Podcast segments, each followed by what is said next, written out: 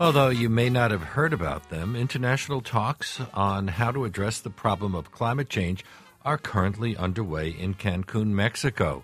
And we are joined now by the New York Times' Andrew Revkin, who writes the Dot Earth column for the website. We have linked that to our show page at wnyc.org. And Andy has also just returned from Cancun. Welcome back. It's good to be back, and it was good to be there. We've spent well, it was nice going to Cancun. I don't know. Was it? Uh, oh, is... I never got in the water. you spent more than two decades covering climate treaty negotiations.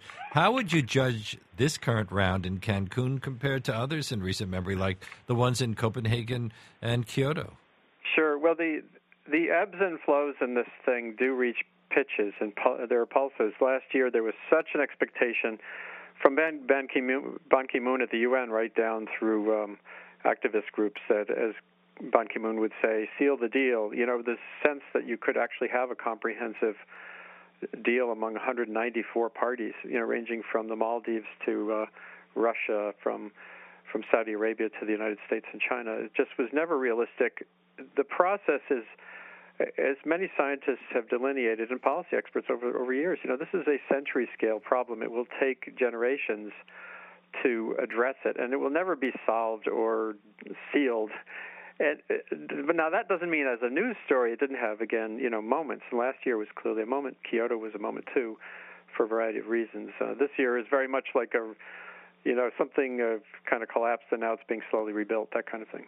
So is any is the mood any more hopeful? Is uh, there any kind of binding agreement that would address the problem of climate change that's expected to come out of this?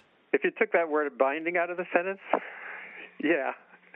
But there's no sign at all that a binding agreement in the way you would you and I would look at um, you know buying a house or um, getting married is a binding agreement. This is, in fact, last year even in, in Copenhagen the phrase was politically binding, which just means really embarrassing if you break the deal. What does that really mean in a world of trillions of dollars of economic flows and gigatons of carbon dioxide? Not much. So, if little worthwhile is likely to come out of this, why bother? I'm just finishing writing a post on, on that very question, uh, partially explaining why I left and partially explaining why it's important to keep track of this. I, I don't see it. There, there's a really smart, kind of broad thinker at Rockefeller University here in Manhattan, Jesse Ausubel, who he, he he's written pretty cynically that most of what you see in energy policy around the world is, is, as he puts it, pulling on disconnected levers, meaning a lot of motion, a lot of stuff going on, but really things just unfold the way they would anyway. I, I think this process has made that to be not the case. I think the soft actions that have been taking place for through about 20 years of rec- growing recognition that climate is a real problem that the only actions that will actually make difference have to be global because the emissions mix in the atmosphere doesn't matter, you know, whether the CO2 comes from a Beijing taxi or a Boston power plant. That I do think there are things that have happened in the world these last 20 years that wouldn't have happened without this kind of annual focus. I was just on a panel um, at the um, treaty talks uh, 24 hours ago with a, a very smart uh, person um, uh, Melinda, I can't remember her last name. She's at the UN Foundation, who stressed that um, this same idea that there, this is really. She actually said maybe we should switch to biennial, at least, because to recognize this is a long haul thing. But but there is, it, I don't see it as meaningless. There's stuff that goes on that's real and does, has diverted the world from what's called business as usual. So why did you leave early? Well, I have multiple hats now. I teach at Pace University. I, am a senior fellow for environmental understanding there, which I, a title I invented, and um, trying to get some things in gear for the next semester. And um, I, I spent two weeks away from my family last year uh, to cover these talks, and I just don't feel I can justify spending two weeks uh, away this year, knowing that it's kind of incremental. John Broder, wonderful New York Times reporter, arrived on Sunday. He's going to carry the ball for the news side of the paper the rest of the week. So, so I felt I could safely leave the premises and still keep track. I'll be blogging through the rest of the week on and, and far beyond, of course, on the process. Well, how can we expect uh, the countries of the world to agree on anything when even the Obama administration's efforts at a soft solution by yeah. EPA regulation is uh, facing major resistance in Congress. Yeah, well, this gets down to a, a dynamic that I wrote about on Dot Earth a year or two ago um, when I said, is the climate problem a pollution problem or a technology problem? And obviously, that's a false duality. It's not. It's not all of the above, one or the other. But I think for the for the first 20 years of discourse on this, it was assumed that it could be treated in terms of policy and legislation and and treaty making as a pollution problem. There's this bad stuff coming from pipes and things, and we need to restrict it. And you could have a trading mechanism, you know, as we tried and failed in the cap and trade bill, or um, the uh, international counterpart, the Kyoto style agreement, and that would slowly kind of ratchet it down. The reality is, um, still, we live in a world where roughly 90% of energy comes from fossil fuels, burned the conventional way. You know, you burn it, you get the heat, you uh, and you harvest that energy. And the idea that you could shift something so pervasive and widespread and linked to virtually everything we do, from me talking to you on the telephone to to someone uh, turning on a power plant and for the first time in southern Africa, where there's you know sub-Saharan Africa. If you leave out South Africa, that whole region has the same amount of electricity access as Poland, one country in Europe. They, you know, people need energy now more than societies have decided they need to restrict these greenhouse gases. So the idea that it can be just sort of legislated and that will ratchet things in a new way is not really holding up. Despite the fact to, that there's almost unanimous scientific agreement about climate change? Yeah, well, again, uh, there are two camps who see that evidence uh, and, and, agree it's totally serious uh, problem, but who have very different sense of where do you go from here. There still are many, uh, some would say naive folks who just feel if you just make the case clear enough to people that the long-term building risk here is unacceptable and we need to um, accept a higher cost for energy choices that are polluting choices now to avert these risks in the long haul that camp is very durable. I, I, you know, it's very, to my mind, a kind of a 20th century camp.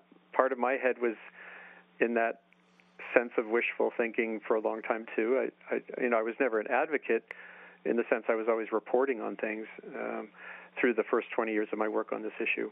And the other camp, though, says, look, when you look at the reality of the energy trends around the world, the fact that 2 billion people on the planet right now don't have access to any energy except for firewood and dung, you know that's what they're cooking on, and um, they don't have a light to do their homework by. That we need uh, an energy revolution that's seriously engaged in investing, a, you know, actually what would be a modest money amount of money by comparison directly and real aggressive, sustained research on, on ways to harvest energy cheap, cheaper and more efficiently from sunlight and other sources of that, and then finding pol- new kinds of policies and programs for disseminating that where it's needed most, which is, by the way, mostly in developing countries. That's where nearly all the growth in emissions is going to come. So it's a very different, again, people who totally buy, buy and accept the um, broad body of science that we're heading in a tough direction here have very legitimate sort of new, kind of a new view that's slowly uh, catching on as you see more stasis on the pollution style approach. We're talking with Andrew Revkin of the New York Times on today's underreported look at the Cancun, Mexico Climate Change Conference. This is WNYC, WNYC.org. I'm Leonard Lopate. On your blog, you describe these treaty talks as some mind boggling game of multi dimensional chess. Yeah, well, that's because, and this was really clear in Copenhagen when. Uh, Uh, by the way, one aspect of the subdued nature of things this year is that countries are just uh, beaten down. The, the Seychelles ambassador, who was on a panel I ran 24 hours ago, you know, he just had this look. Last year, people from communities like those he represents were in the halls, yelling and chanting, and this year they're just saying, as he said on that panel, and you can see it on Dot Earth. Um, he said, "Just give us something, anything." They're feeling very vulnerable and seeing these giants dancing around. Uh, basically China and the United States, with India as kind of a middle child in that conversation, all uh, dancing around about verifiability and uh, this and, and uh, commitment to that. And, and there have been talk, there's been talk and actually commitments for decades about money, some money for the most vulnerable countries in the world to build their ability to withstand climate related hazards. Very little of that money has flowed over the years. And now they're just kind of saying, geez, you know, uh, we're already vulnerable to climate extremes now. You're, you guys are nudging the system in big ways that are probably going to make that worse. Um, can't you help us a little bit? And again, they're, they're they've turned from being really freaked out to being just kind of numb. Well, both China and the United States are very reliant on coal, and yet they seem to be the two countries that are most at loggerheads here. Why? Well, it's uh, a big chunk of this is about economics and not about climate. China is showing some signs of flexing and, and actually anticipating having restrictions on inefficient use of energy there. But as, uh, as the Times reported recently, and as some experts have told me, much of their shift is a result of basically they're growing faster than they can even mine or import coal and burn it. They just can't get it done. They can't do the combustion fast enough to match the pace of growth they've had. So they're going to be mandating within China more efficient use of coal. But that's not saying they're not going to burn it. They're just going to sort of burn it more slowly and efficiently. And the atmosphere will still receive that burden of gases because one of the big problems with CO2, the main greenhouse gas from humans, is it's uh, cumulative. It's long lived. When you release it, it stays up in the air for centuries for the most part. So it's uh, kind of like deferring your uh, credit card payments or something. It's not like they go away, and that that can so so talk of more voluntary efficiency isn't really addressing the climate problem. And you're just seeing from between those two countries. Oh, the other reality, as I wrote a couple of days ago, I have a post up about the C's in Cancun. It was like China coal, Congress, and climate in Cancun. Yeah, and the Congress part is the United States Constitution has this uh, hard reality. 67 votes are required, two thirds majority of the Senate, to um, for a president to ratify a treaty.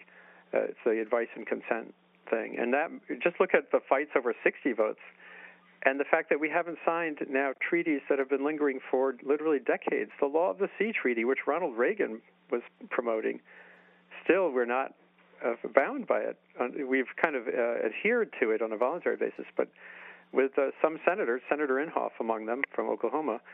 Just uh, you know, there's this certain black helicopter uh, kind of attitude toward anything that smacks of a possible restriction on American power and influence. There are over 200 countries involved in these talks. Have they sent top level officials, or uh, because they have in the past, or uh, have our expectations been lowered enough so that they're sending more of the policy wonk types? Well, if one I guess evidence of that was that oh, a couple of days ago, one of the posts I did was on uh, Secretary of Energy Chu, who came and delivered about an hour and a half primer on climate science and the technological solutions, and he was the first cabinet level person there. And I don't know. I assume someone else will be coming, but you will not see. Um, I, I haven't checked the State Department plans, but I, I'd be amazed if Hillary Clinton showed up, for example.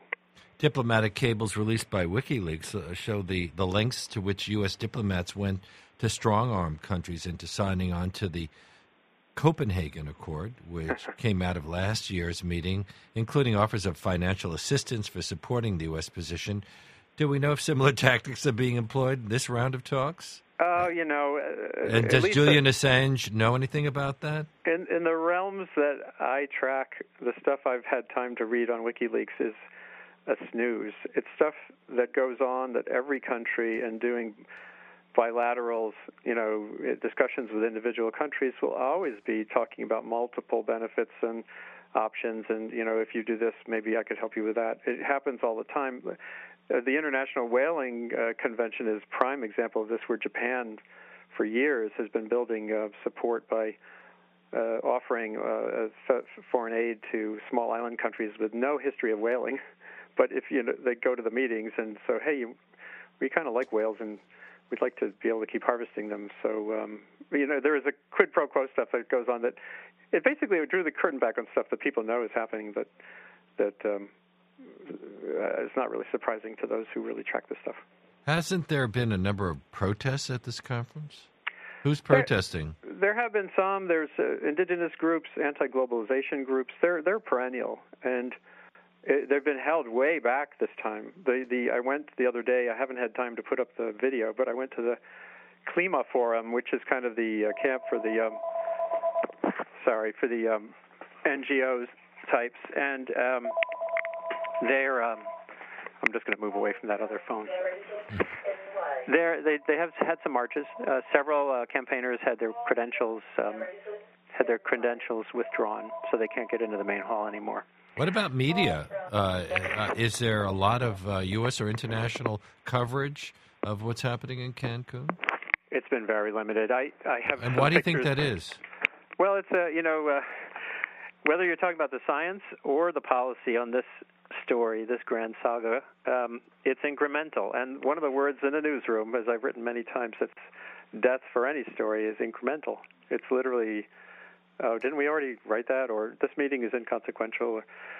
So um, that's what's going on. And, and there, you know, again, as I said, there is a clear sense there won't be some grand outcome here. The presidents of countries aren't coming here for the most part. And and they're right; it is incremental. And as I wrote, uh, gosh, in 2007, when the Intergovernmental Panel on Climate put out its grand report that, for the first time, really, you know, definitively delineated a human-driven risk of disruptive climate change. Um, that uh, I interviewed Ralph Cicerone, the president of the National Academy of Sciences, who's also an atmospheric chemist, and you know, he said, "Can the big question is can people respond to incremental growth and understanding of a big problem?" And it really is parallel and reflective of what happened with the financial bubble, the real estate bubble. It wasn't as if there was a lack of warnings of some of those things, but when they build incrementally, we tend to kind of we, the press, and society at large, tend to rush in after and say, "Whoa, what what just happened?" And unfortunately, this is a, this issue may end up being of that kind. Well, the cover story in The Economist last week was about how to live with climate change. Uh, so, uh, are people talking about adapting to climate change? As... Yeah, yeah, and that's been uh, right from the very beginning, from the the original Framework Convention in 1992. It's been clear that um, that human-driven climate change, on top of whatever's happening naturally, is something that must be responded to, that countries have to anticipate and react to, and that not everybody has the capacity to react to. So this gets to that original I said a few minutes ago that some of the poorest, most exposed countries, um, like low low-lying islands, you know, face. Facing rising seas, or uh, you know, if you're in a, a desert fringe country.